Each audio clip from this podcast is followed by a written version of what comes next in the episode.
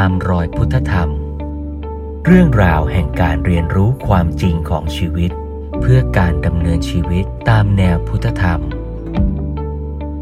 ชวนร่วมเรียนรู้กับพระครูเมธังกร วัดยาณเวศกวัน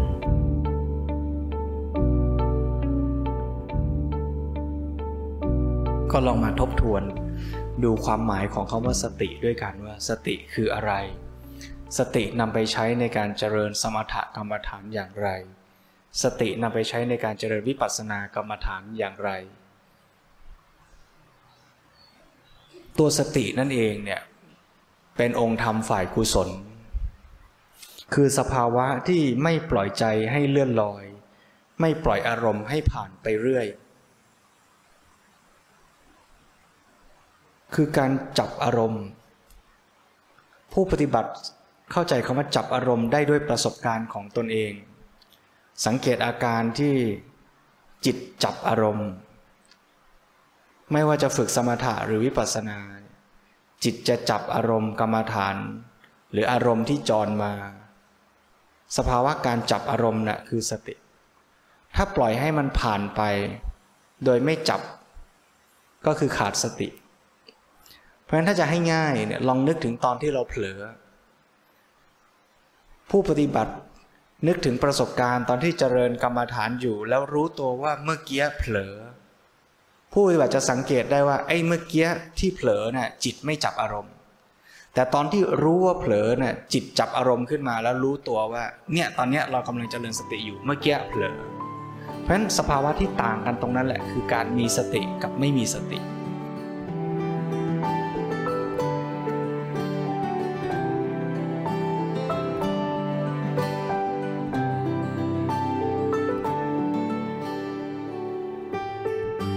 าวนี้สติเนี่ยหลวงพ่อสมเด็จพระพุทธโฆษาจารย์ ท่านแสดงให้เห็นการทำงานของสติชัดขึ้น โดยจำแนกให้เห็นการทำงานของสติเป็นสองลักษณะ ลักษณะคือทางทำงานในแง่ปฏิเสธ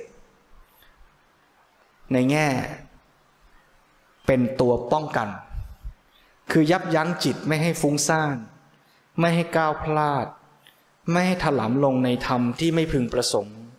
ไม่ยอมให้ความชั่วได้โอกาสเกิดขึ้นในจิต และไม่ยอมให้ใช้ความคิดผิดทาง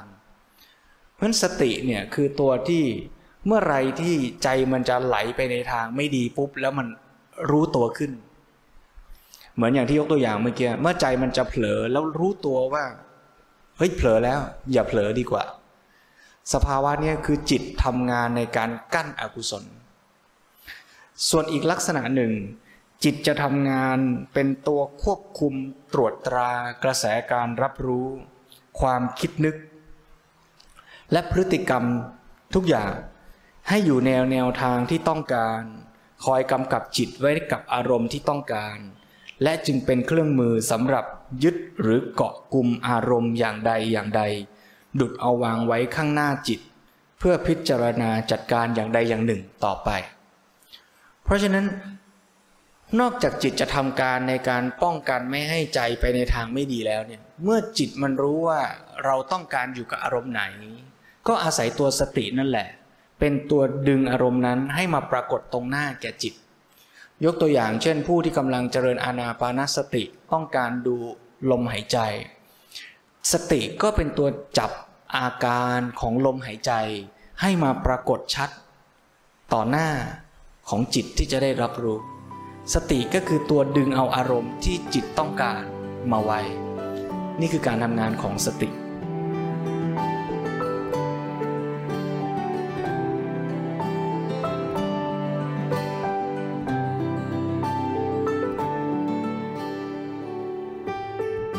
สติจึงมีบทบาทสำคัญทั้งในการเจริญสมถะและวิปัสสนากรรมฐาน ข้อความในหนังสือพุทธธรรมบอกว่า หากพูดเปรียบเทียบระหว่างบทบาทของสติในสมถะ กับในวิปัสสนา อาจช่วยให้เข้าใจชัดเจนยิ่งขึ้น ในสมถะ สติกุมจิตไว้กับอารมณ์ หรือดึงอารมณ์ไว้กับจิต เพียงเพื่อให้จิตเพ่งแน่วแน่ หรือจับแนบสนิทอยู่กับอารมณ์นั้น ไม่ซัดสายไม่ซ่านไปที่อื่น เมื่อจิตแน่วแน่แนบสนิทอยู่กับอารมณ์นั้น เป็นหนึ่งเดียวต่อเนื่องสม่ำเสมอ ก็เรียกว่าเป็นสมาธิ นั่นคือหน้าที่ของสติในสมถะ ครูบาอาจารย์นั้นก็เปรียบเทียบว่าจิตเหมือนวัวหรือลิง ที่มันวิ่งซนไปทั่ว แล้วสติก็เป็นเหมือนเชือกที่ดึงวัวตัวนั้นเอาไว้กับหลัก เมื่อไหร่วัวมันจะวิ่งไป มันจะซ่านไป มันจะไปคิดเรื่องอื่น ก็ดึงมันไว้กับหลัก ตัวหลักนั้นน่ะก็คืออารมณ์ของสมถกรรมฐาน ไม่ว่าจะเป็นลมหายใจ ไม่ว่าจะเป็นคำภาวนาบริกรรมต่างๆ ก็ดึงให้จิตน่ะมันอยู่กับอารมณ์นั้น สติก็เป็นตัวดึง จิตไว้กับอารมณ์ หรือดึงอารมณ์ไว้กับจิต เมื่อจิตมาอยู่กับอารมณ์ได้ต่อเนื่อง เมื่อนั้นก็เรียกว่ามีสมาธิ ส่วนในแง่ของวิปัสสนา สติก็กำหนดอารมณ์ให้แก่จิต หรือดึงจิตไว้กับอารมณ์เหมือนกัน แต่มุ่งใช้จิตเป็นที่วางอารมณ์ เพื่อเสนออารมณ์นั้นให้ปัญญาตรวจสอบพิจารณา คือจับอารมณ์ไว้ให้ปัญญาตรวจดูและวิเคราะห์วิจัย โดยใช้จิตเป็นที่ตั้งมั่นเป็นที่ทำงาน ก็คือเป้าหมายของวิปัสสนาต่างจากสมถะตรงที่ไม่ได้ต้องการเพียงแค่ว่าจิตอยู่กับอารมณ์แล้วจบ ไม่ได้ต้องการให้จิตอยู่กับอารมณ์เดียวเท่านั้น แต่อยู่กับอารมณ์อะไรก็ได้ แต่ดูอารมณ์นั้นให้มั่นให้ชัด ให้สติไปจับอารมณ์นั้นให้มาปรากฏชัด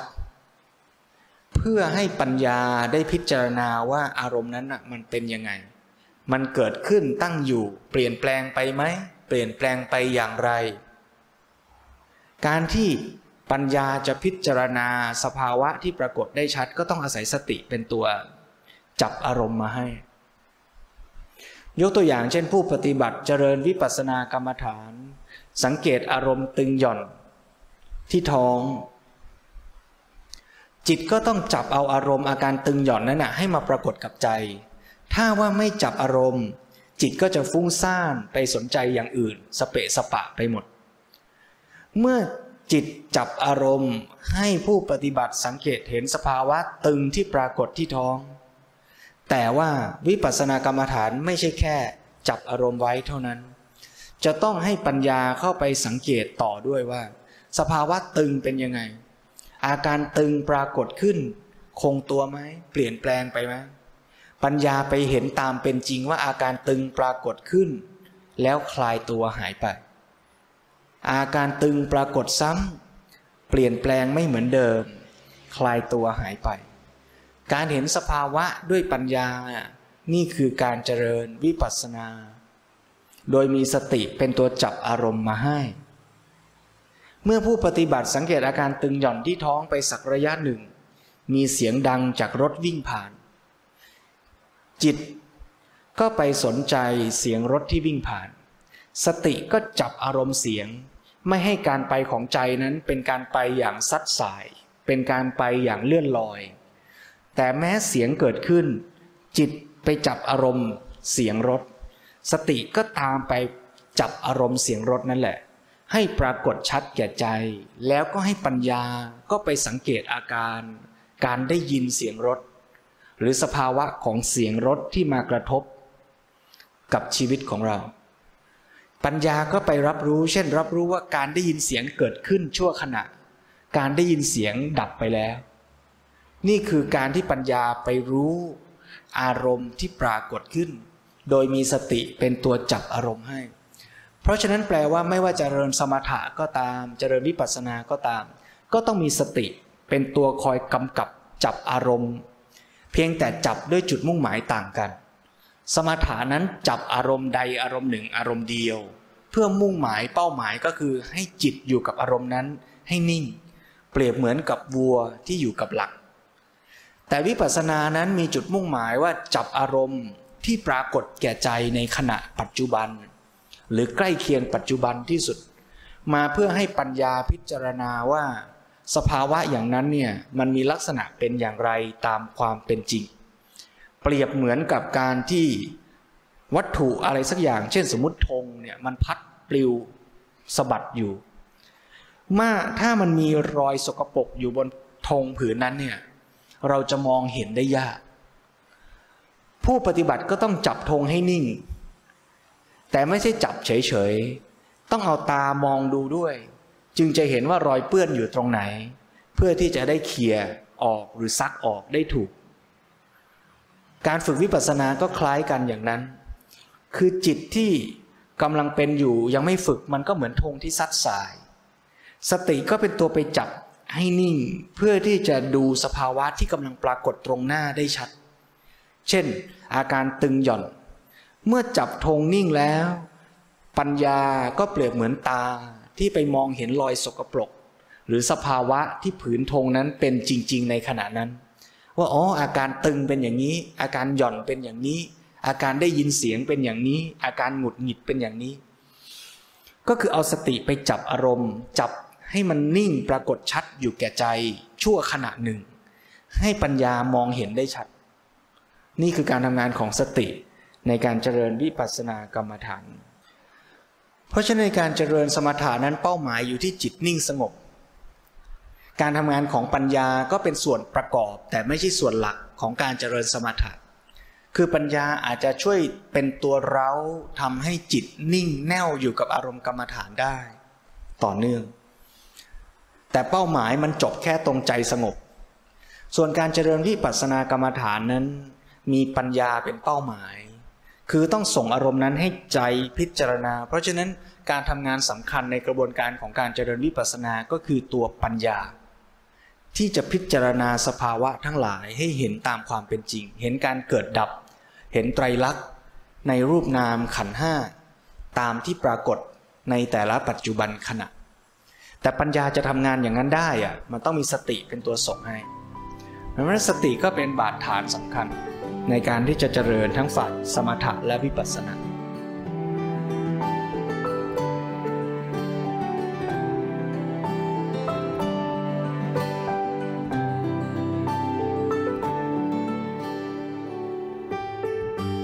ถ้าว่าเจาะจงลงไปให้ชัดขึ้น ตัวสติที่กำลังหมายถึงในสัมมาสติเนี่ยก็คือสติปัฏฐานนั่นเองสติปัฏฐานสี่ ก็คือฐานที่ตั้งในการเจริญสติ เพื่อให้ใจเนี่ยจับอารมณ์อย่างใดอย่างหนึ่ง ที่เป็นฐานของการเจริญสติ ได้แก่กาย เวทนา จิตธรรม เพื่อจับอารมณ์เนี้ยไปให้ปัญญาพิจารณา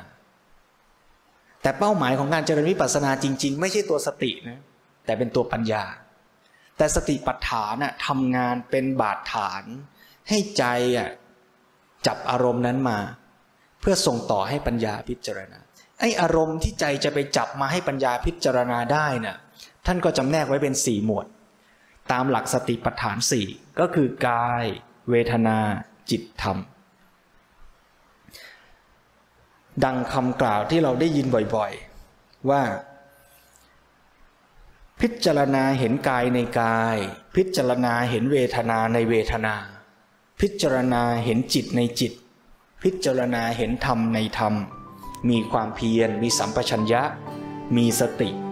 กำจัดอภิชาและโทมนัสในโลกเสียได้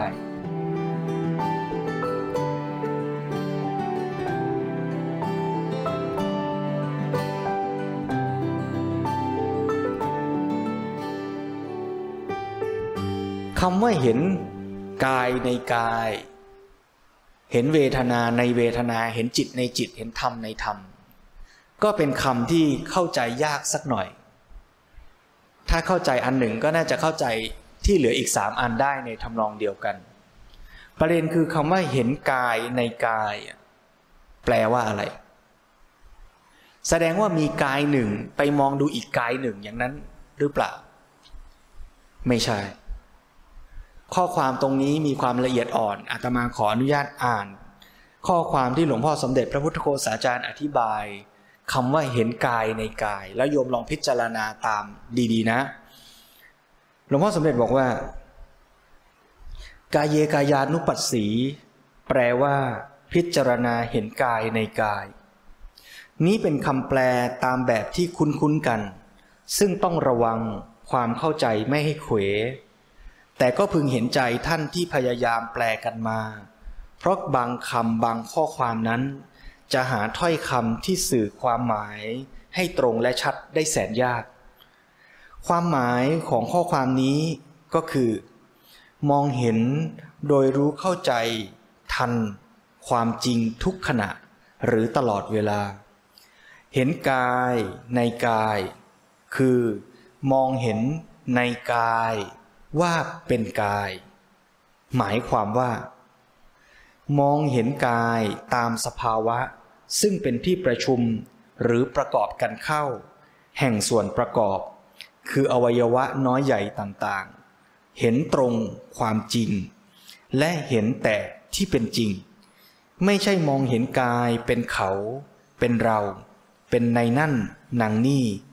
เป็นของฉันเป็นของคนนั้น คนนี้ หรือในผม ในขน ในหน้าตา เห็นเป็นชายนั้นหญิงนี้เป็นต้น เป็นนั้นว่าเห็นตรงตามความจริง ตรงตามสภาวะ ให้สิ่งที่ดูตรงกันกับสิ่งที่เห็น คือดูกายก็เห็นกาย ไม่ใช่ว่าดูกายไพร่ไปเห็นเป็นนายกอบ้าง ดูกายไพร่ไปเห็นเป็นคนชังบ้าง ดูกายไพร่ไปเห็นของชอบอยากชมบ้าง เป็นต้น เข้าคติคำโบราณอาจารย์ว่า สิ่งที่ดูมองไม่เห็น ไพร่ไปเห็นสิ่งที่ไม่ได้ดู เมื่อไม่เห็นก็หลงติดกับ เมื่อติดอยู่ก็พ้นไปไม่ได้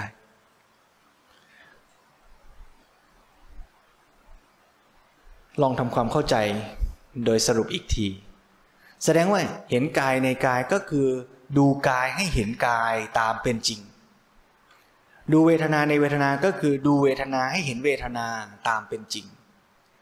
คือสังเกตเห็นสภาวะตามที่มันเป็นตรงตามสภาวะ พิจารณาเห็นกายในกายเมื่อผู้ปฏิบัติสังเกตสภาวะ รูปธรรมที่ปรากฏขึ้นในขณะใดขณะหนึ่ง เช่นมีอาการตึงที่ท้อง มีอาการร้อนของลมหายใจกระทบที่ปลายจมูก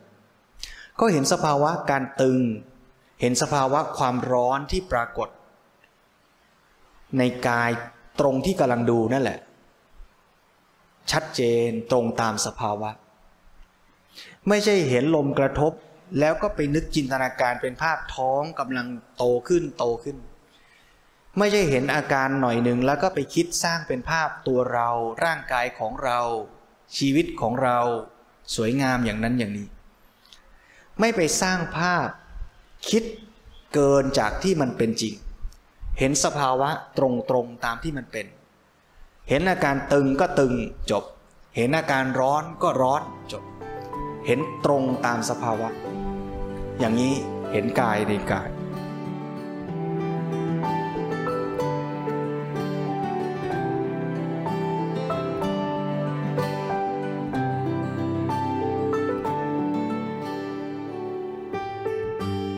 ในการฝึกจริง ๆ การเห็นกายในกายนั้นเนี่ย สิ่งที่เรียกว่ากาย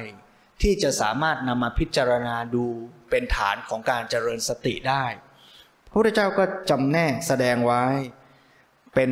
หกหมวดด้วยกันหนึ่งก็คืออาณาปานสติ คือเอาลมหายใจนั่นแหละ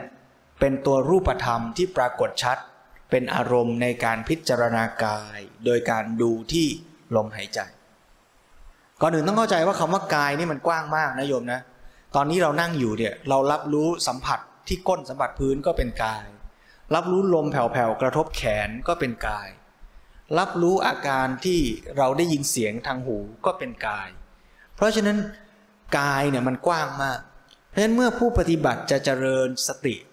ก็สามารถที่จะเลือกเอาอารมณ์ใดอารมณ์หนึ่ง เป็นอารมณ์หลัก ในการเจริญสติปัฏฐาน แต่ไม่ได้หมายความว่าจะต้องอยู่กับอารมณ์นั้นอย่างเดียว ถ้าอยู่กับอารมณ์นั้นอย่างเดียวก็กลายเป็นการฝึกสมถะไป แต่เราตั้งเจตนาว่าเราจะอยู่กับอารมณ์หลักอย่างใดอย่างหนึ่ง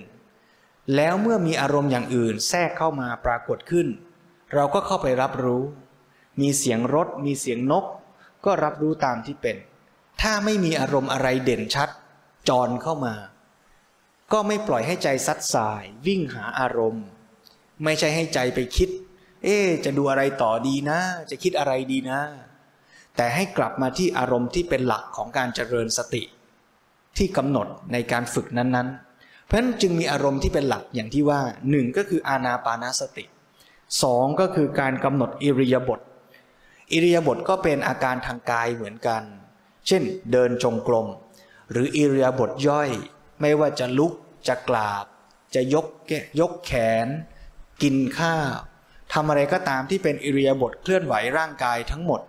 ก็เป็นอารมณ์ในการเจริญกายา นุปัสสนา สติปัฏฐานได้ทั้งสิ้น ประเด็นที่สามคือสัมปชัญญะ คือสัมปชัญญะในการกระทำทุกอย่าง และความเคลื่อนไหวทุกอย่าง เช่นการก้าวเดินเหลียวมอง กินดื่ม ขับถ่าย คือจะทำอะไรก็มีสัมปชัญญะรู้เนื้อรู้ตัวในขณะที่ทำคือรู้ว่ากำลังทำเพื่ออะไรอย่างไร สภาวะสัมปชัญญะเนี่ยสามารถปฏิบัติได้ดีในชีวิตประจำวัน เพราะว่าเราทำอิริยาบถต่างๆ หลากหลาย เมื่อเราจะลุกขึ้นไปจะหยิบแก้วน้ำก็มีสัมปชัญญะ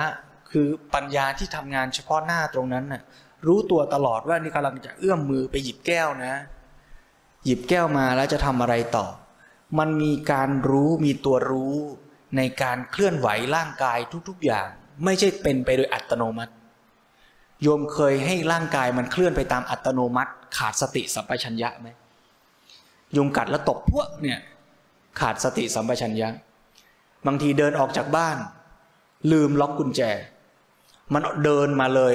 ลอยๆ เดินมาตามความคุ้นชิน แต่มันขาดสติสัมปชัญญะ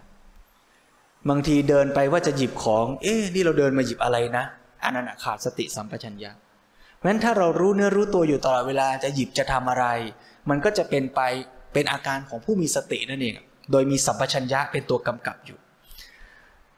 ประการที่สี่ก็คือปฏิกูลมณสิการ การพิจารณาร่างกายของตนว่าเป็นของสกปรก เป็นของไม่สะอาดมารวมอยู่ด้วยกัน เห็นร่างกายตามเป็นจริง ที่ครูบาอาจารย์ท่านเปรียบเทียบร่างกายเราเหมือนกับกระเป๋าหนังอะโยม เหมือนไหมกระเป๋าหนังใบใหญ่ ข้างในใส่เศษกระดูก ใส่เลือดใส่น้ำหนอง ใส่อุจจาระปัสสาวะเอาไว้ในกระเป๋าหนังใบใหญ่ แล้วก็ลูดซิปปิดให้เรียบร้อย ด้านนอกกระเป๋าก็เอาแป้งทา เอาสีทาให้สวยๆเอาน้ำหอมฉีดให้หอมๆถามว่ากระเป๋าใบนี้มันงดงามจริงไหม มันงามแค่ผิวเท่านั้น ถ้าเลยจากผิวหนังเข้าไป มันก็เป็นสิ่งปฏิกูลทั้งนั้น แม้แต่ผิวเองที่เราคิดว่าสวยงาม สังเกตดีๆ ก็มีทั้งเหงื่อใคร มีทั้งสิ่งสกปรกมากมาย เพราะฉะนั้นเราจะได้ไม่ไปยึดติด หรือหลอกสร้างภาพเข้าใจผิด ด้วยอำนาจแห่งอวิชชาตันหาอุปาทานไปยึดในร่างกายนี้ ประการที่ 5 คือทาตุมนสิการ การพิจารณาแยกธาตุแยกองค์ประกอบ ให้เห็นชีวิตตามเป็นจริงว่าประกอบไปด้วยธาตุหลักๆ ก็คือ ดินน้ำลมไฟ ดินไม่ได้หมายถึงว่าเป็นก้อนๆแต่หมายถึงสภาวะแข็ง น้ำคือสภาวะเกาะกลุ่มลมคือสภาวะไหว ไฟคือสภาวะร้อนเย็น ยกตัวอย่างเช่น น้ำในแก้วเนี่ย ไม่ได้แปลว่าน้ำคืออาโปธาตุนะ ถ้าเรามองเห็นน้ำเราเห็นสภาวะของความเป็นรูปที่อยู่ในน้ำถ้าเราจับน้ำแล้วรู้สึกว่ามันอุ่นๆ เรารู้เรารับรู้ธาตุไฟที่อยู่ในน้ำถ้าเราเคลื่อนไหวน้ำแล้วเรารับรู้ได้ว่ามันมีการไหวการเคลื่อน เรารับรู้วายโยธาตที่อยู่ในน้ำถ้าเราเอาน้ำเทใส่มือแล้วมันมีความหนักหนักมีน้ำหนักของน้ำกดลงบนมือ นั่นเรารับรู้ธาตุดินของน้ำเพราะฉะนั้นจะเห็นว่าคำว่าน้ำมันเป็นแค่ชื่อสมมุติบัญญัติ เพื่อเรียกรวมไอ้สภาวะ ดินน้ำลมไฟประมาณนี้รวมตัวกันน่ะ เรียกรวมๆว่าน้ำแต่จริงๆไม่มีน้ำมีแต่สภาวะ ร้อนเย็น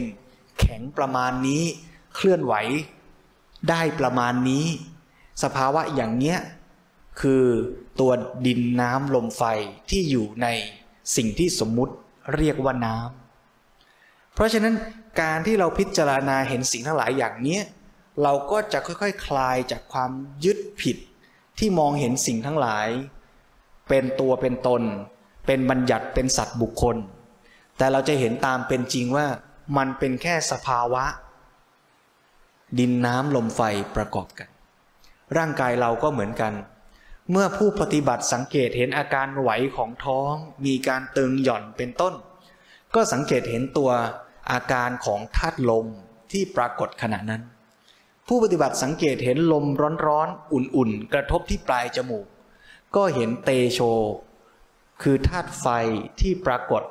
ที่บริเวณปลายจมูกในขณะนั้น เมื่อพูดแบบสังเกตอย่างนี้ไปเรื่อยๆ ก็จะพบว่าร่างกายเราทั้งหมดนั้นแท้จริงแล้วก็ไม่ได้มีอะไรเลย นอกไปจากสภาวะการรวมตัวกันของธาตุเหล่านี้นั่นเอง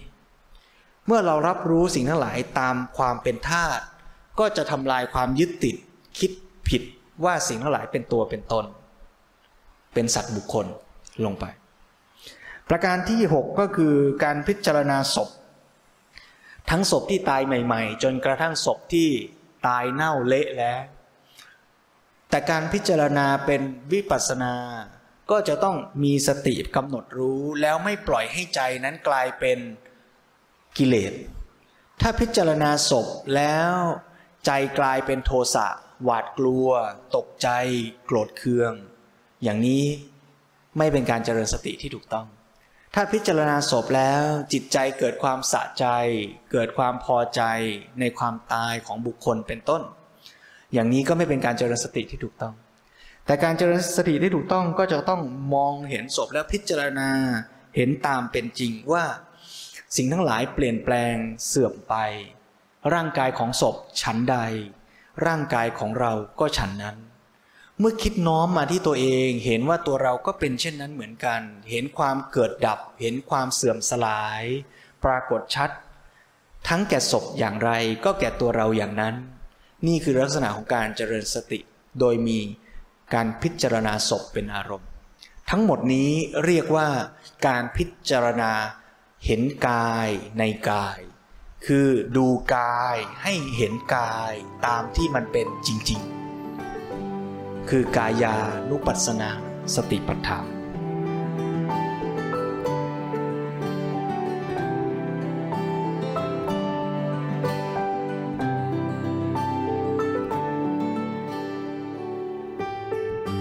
ส่วนการเจริญเวทนานุปัสสนาก็คือการรู้ทันเวทนา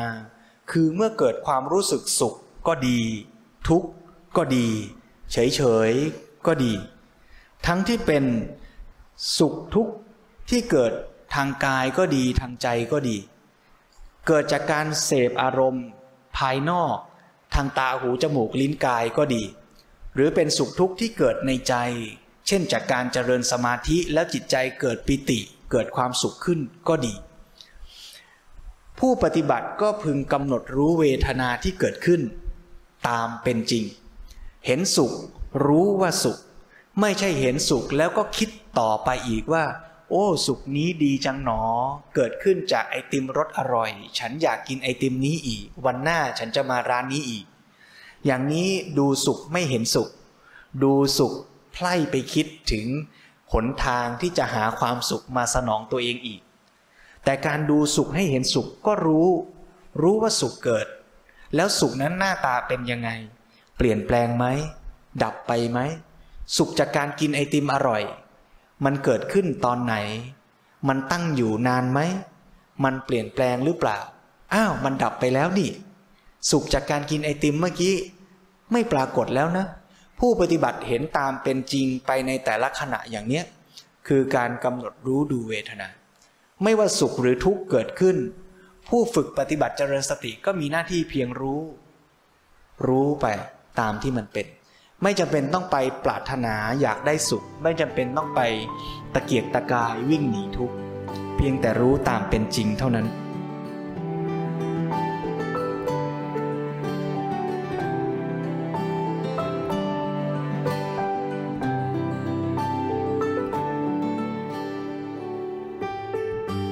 สติปัฏฐานประการที่สามก็คือจิตตานุปัสสนา ตามดูรู้ทันจิต คือจิตของตนในขณะนั้นเป็นเช่นไร เช่น มีราคะหรือไม่มีราคะ มีโทสะหรือไม่มีโทสะ มีโมหะหรือไม่มีโมหะ ฟุ้งซ่านหรือเป็นสมาธิ หลุดพ้นหรือยังไม่หลุดพ้น ผู้ปฏิบัติก็ตามเห็นจิตของตน ตามเป็นจริง นี่เรียกว่าการดูจิต การดูจิตก็ฝึกในชีวิตประจำวันได้ดีเหมือนกัน ขณะที่เราขับรถไปแล้วหงุดหงิดรถคันข้างหน้า รู้ตัวว่าเรากำลังโกรธ นี่แหละ ดูจิตแล้ว ขณะที่ไปเจอสิ่งไหนน่ารักน่าพอใจ เกิดความอยากได้ รู้ตัวทันเฮ้ยนี่เราอยากได้แล้ว ฝึกใหม่ๆ อาจจะรู้หลังจากจ่ายตังค์แล้ว แต่ถ้าฝึกดีๆ จะรู้ก่อนจ่ายตังค์นะ อันนี้ก็ต้องค่อยๆ ฝึกกันไป อย่างนี้เป็นต้น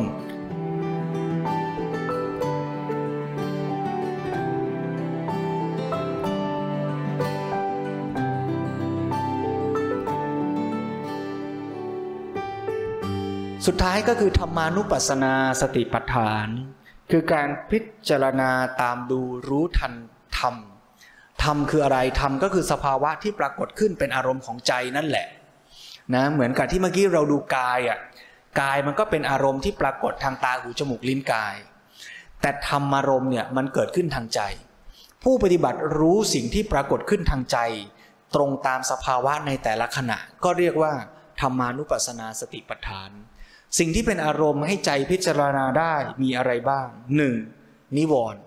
เห็นนิวรณ์ที่เกิดขึ้น ยกตัวอย่างเช่น เห็นกามฉันทะความอยากกินไอ้นั่นไอ้นี่ เห็นพยาบาทความโกรธเคืองหงุดหงิด เบื่อแล้วเว้ยไม่อยากนั่งแล้วทำไมฉันต้องมานั่งด้วย เห็นสภาวะตงุดตงิดในใจเกิดขึ้น ก็เรียกว่าเห็นนิวรณ์เห็นความง่วงเหงาซึมเศร้าเป็นต้น เพราะนิวรณ์ทั้งหลายที่ปรากฏขึ้น แม้ตัวนิวรณ์จะเป็นกิเลส แต่การมีสติไปสังเกตจับอารมณ์นิวรณ์ก็เป็นกุศล ไอ้ตอนที่เหงาตอนที่เซ็งตอนที่เบื่อเป็นกิเลส แต่ตอนที่รู้ว่าเมื่อกี้เบื่อ รู้ว่าเมื่อกี้หงุดหงิด ตอนรู้เป็นกุศล เป็นการเจริญสติโดยเอานิวรณ์เป็นอารมณ์ เรียกว่าธรรมานุปัสสนาสติปัฏฐาน ประการที่สองคือพิจารณาขัน ก็คือรูปเวทนาสัญญาสังขารวิญญาณนั่นแหละ เมื่อเราพิจารณาเห็นตามเป็นจริง ก็เห็นอารมณ์ที่มาปรากฏแก่จิตเหมือนกัน อายตนะช่องทางรับรู้ เห็นรูปกระทบจักขู่ประสาท เห็นสภาวะเสียงที่กระทบโสตประสาท อย่างที่ยกตัวอย่างเมื่อกี้ เสียงรถกระทบหู จิตก็ไปรู้ จะรู้ตัวเสียงที่กระทบก็ได้ ไปรู้ตัวโสตประสาทที่กำลังทำหน้าที่รับรู้เสียงก็ได้ ก็เรียกว่ารู้อายตนะ ถ้ารู้ตัวเสียงก็คือรู้อายตนะภายนอก ถ้ารู้ตัวจักขุประสาทที่รับเสียงก็เป็นอายตนะภายในนะรับรู้การกระทบตรงนั้นก็คือตัวผัสสะนะปฏิบัติ ดูง่ายๆก็ดูตัวผัสสะก็ได้ ไปแยกอายตนะภายนอกภายในก็ยิ่งงง มันละเอียดอดูผัสสะการกระทบอะขณะที่กระทบแล้วรู้ว่าเนี่ยตอนเนี้ยกำลังได้ยินเสียงแล้วนะก็เห็นอาการเชื่อมต่อของอายตนะภายนอกภายใน ประการที่สี่คือรู้โพชฌงเจ็ดว่าขณะนั้นมีสภาวะของโพชฌงแต่ละข้อปรากฏขึ้น หรือไม่อย่างไร รู้ว่าขณะนั้นมีสติ รู้ว่าขณะนั้นมีความเพียรเป็นต้น ประการสุดท้ายคือรู้อริยสัจสี่รู้ตามเป็นจริงว่าขณะนี้มีทุกขสัจเกิดขึ้น ทุกขสัจจะคือสภาวะของรูปนามที่เมื่อเราเข้าไปยึดแล้วเป็นทุกข์อุปาทานขันเมื่อเราเข้าไปยึดแล้วมันเป็นทุกข์เห็นสภาวะของสิ่งนั้น เห็นสภาวะของความอร่อยเกิด และเห็นแล้วว่าอร่อยเนี่ยยึดเมื่อไหร่ทุกเมื่อนั้น หรืออาจจะเห็นตอนที่ยึดไปแล้วก็ได้นะ เป็นทุกขสัตว์ตอนที่มันทุกเรียบร้อยแล้วอะก็เห็นชัดเลยว่าสุขนี่แหละ ที่เรายึดอยากกินอีกเนี่ย มันกัดกินใจเรา เห็นสภาวะทุกขสัตว์เห็นสภาวะของสมุทัยสัจจะคือตัวตัณหา อุปาทานที่ไปยึด อยากกินอีก อยากได้รสอร่อยอร่อยอย่างนี้อีก หรือว่านั่งแล้วมันร้อนเบื่อแล้วเนี่ย สมมตินะ อยากจะลุกไปกินข้าวสักทีแล้วเนี่ย เห็นสภาวะอยากจะลุกไปกินข้าวสักทีเนี่ย เนี่ยเห็นสมุทัยสัจจะ เมื่อไรที่เรา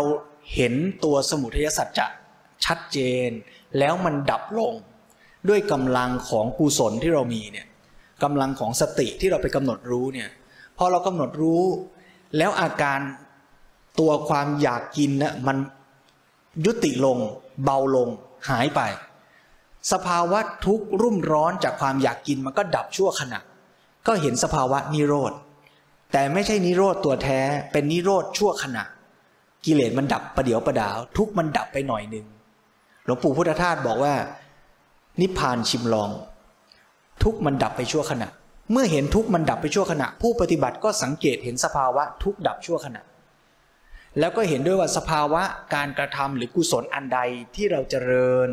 ที่เราทำแล้วส่งผลทาให้ทุกมันดับ เช่น เห็นตอนที่สติเกิดขึ้น เห็นตอนที่ปัญญาพิจารณาเห็นตามเป็นจริงว่าไอติมมันอร่อยก็เท่านั้น มันมีโทษต่อร่างกายทำให้อ้วน เมื่อความคิดอย่างนี้ปรากฏขึ้น ผู้เจริญสติก็รู้ชัดว่ามีลักษณะของกระบวนการปัญญาทำงานอย่างนี้เกิดขึ้น ในช่วงขณะแวบเดียวนั่นแหละแล้วส่งผลทำให้สภาวะของความอยากนั้นก็ดับไปคลายไป การเห็นสภาวะตามเป็นจริง ซึ่งเป็นอารมณ์แก่ใจอย่างนี้เป็นธรรมานุปัสสนาสติปัฏฐาน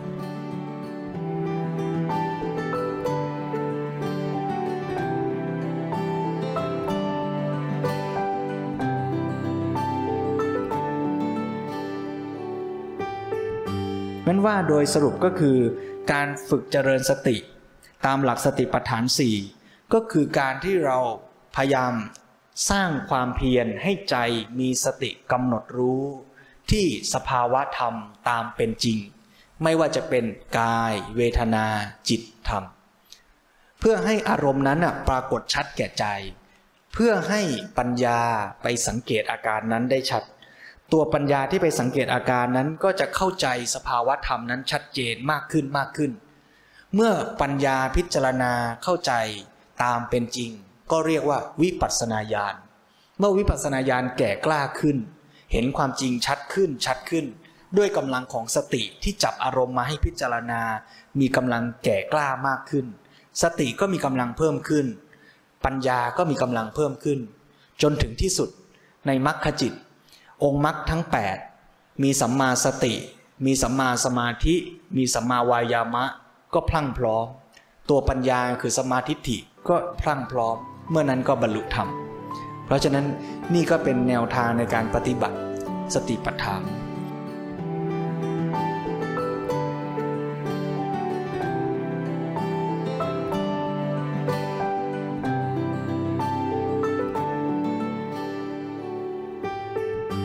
และอย่าลืมว่าคำว่าสติก็ยังมีอีกความหมายหนึ่งที่สำคัญก็คือการพิจารณาอยู่ในปัจจุบัน การพิจารณาในปัจจุบันก็เป็นคำสำคัญ คืออยู่กับปัจจุบันขณะ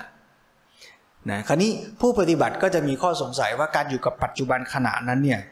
จะสามารถเป็นบาดฐานสำคัญในการเจริญกุศลและละอกุศลอย่างไร ก็ตอบว่าการอยู่กับปัจจุบันนั่นแหละ เพราะว่าการจะกระทำกุศล หรือกระทำอกุศลก็เกิดขึ้นในแต่ละปัจจุบันขณะนั่นเอง เพราะฉะนั้นถ้ารู้มีสติอยู่กับปัจจุบันได้ ก็จะคิดพูดทำในปัจจุบันนั้นแหละ ให้ดีไม่ชั่ว แม้ว่าในขณะนั้นจะต้องคิดเรื่องราวที่เป็นอดีตหรืออนาคต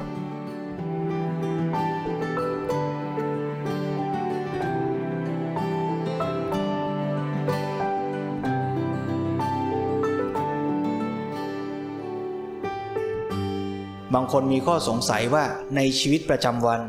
ที่เราจะต้องมีการคิดวางแผนการทำงาน หรือมีการนึกถึงเหตุการณ์ที่เกิดขึ้นในอดีต ขณะนั้นจะเป็นการเจริญสติได้หรือไม่คำตอบก็คือว่าเป็นไปได้ หลวงพ่อสมเด็จพระพุทธโฆษาจารย์อธิบาย เรื่องราวการเจริญสติในการระลึกเรื่องราวอดีตหรือปัจจุบันหรืออนาคตก็ตาม เมื่อจิตพิจารณาเรื่องราวอย่างนั้น ก็ให้เอาสติกำหนดจับสิ่งนั้น มาให้ปัญญาพิจารณาอย่างมีความมุ่งหมาย ทำให้เรื่องนั้นๆ กลายเป็นอารมณ์ปัจจุบันของจิต ไม่มีอาการเคว้งคว้างเลื่อนลอย ละห้อยเพ้อของความเป็นอดีตหรืออนาคต แปลว่าถ้าคิดอย่างมีสติ ก็คือมีตัวสติคอยกำกับจับอารมณ์ เช่นว่า เดี๋ยวเราจะไปกินอะไร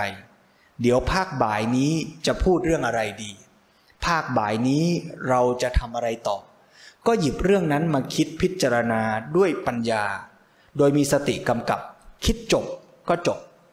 แต่ถ้าขาดสติมันจะคิดไปเรื่อยๆ มันจะคิดเคว้งคว้าง คิดจบตอนไหนไม่รู้แล้วก็หาอะไรไม่รู้มาปฏิติประต่อคิดไปเรื่อยๆ อย่างเคว้งคว้าง อันนั้นคือคิดอย่างขาดสติ เพราะฉะนั้นในชีวิตประจำวันแม้ต้องคิดพิจารณาวางแผนการงานต่างๆ ก็ยังเจริญสติได้ และอยู่กับปัจจุบันได้ เพราะฉะนั้นถ้าเราฝึกอยู่กับปัจจุบันอย่างมีสติ ในอารมณ์ที่กระปรากฏขึ้น ได้อย่างต่อเนื่องกำลังของสติก็จะเพิ่มขึ้น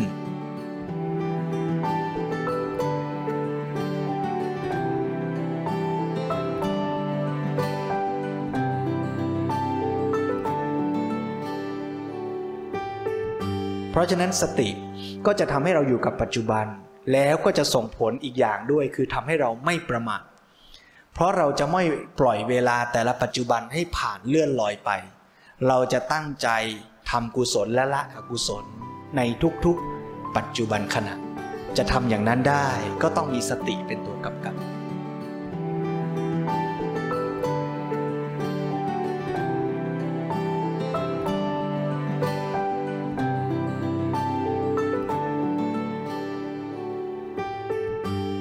ความเป็นจริงเราจะรู้ไหมว่าเราจะได้เดินอีกกี่ครั้งอีกกี่ก้าวก็ไม่แน่จริงไหมโยม เพราะถ้าเราลองเตือนตัวเองว่า การที่เราได้มาฝึกเจริญสติ ในบรรยากาศที่สัปปายะได้มีโอกาสเดินเจริญสติ ทุกก้าวทุกก้าวที่เราเดินเนี่ยมันอาจเป็นก้าวสุดท้ายได้เสมอ เราจะใส่ใจใส่ใจตั้งใจตั้งใจ ในการเดินก้าวนั้น เราจะไม่เดินแบบสักแต่ว่าเดินเดินไป แต่เราจะใส่ใจสังเกต อิ่มเอม เต็มที่กับการเดินก้าวนั้นนั้นการฝึกเจริญสติดูลมหายใจก็ อาจจะมีกุศโลบายทำนองเดียวกันนี้ก็ได้ คือการเตือนตัวเองว่าลมหายใจเข้านี่อาจเป็นลมหายใจสุดท้ายของเรา ลมหายใจออกนี่ก็อาจจะเป็นลมหายใจสุดท้ายของเรา เราก็จะตั้งใจตั้งใจใส่ใจใส่ใจอยู่กับการสังเกตลมหายใจนั้น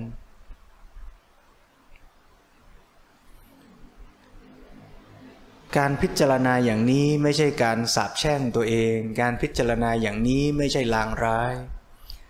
แต่มันคือการที่เราจะเตือนตัวเองต่างหากว่า ความจริงเราก็ควบคุมชีวิต ให้มันเป็นอย่างที่เราต้องการไม่ได้ เตือนตัวเองว่ามันอาจเป็นลมหายใจสุดท้าย ถ้ามันใช่ เราก็ไม่แปลกใจ ถ้ามันไม่ใช่ ก็ดีเหมือนกัน เราก็จะได้ฝึกต่อไป ถ้าเราตั้งใจอย่างนี้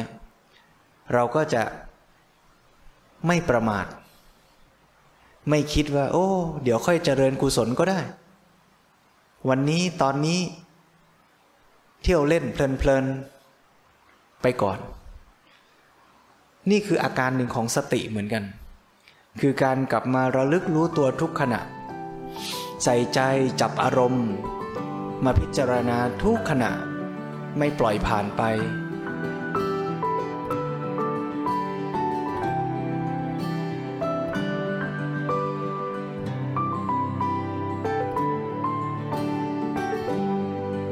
ตามรอยพุทธธรรม เรื่องราวแห่งการเรียนรู้ความจริงของชีวิต เพื่อการดำเนินชีวิตตามแนวพุทธธรรม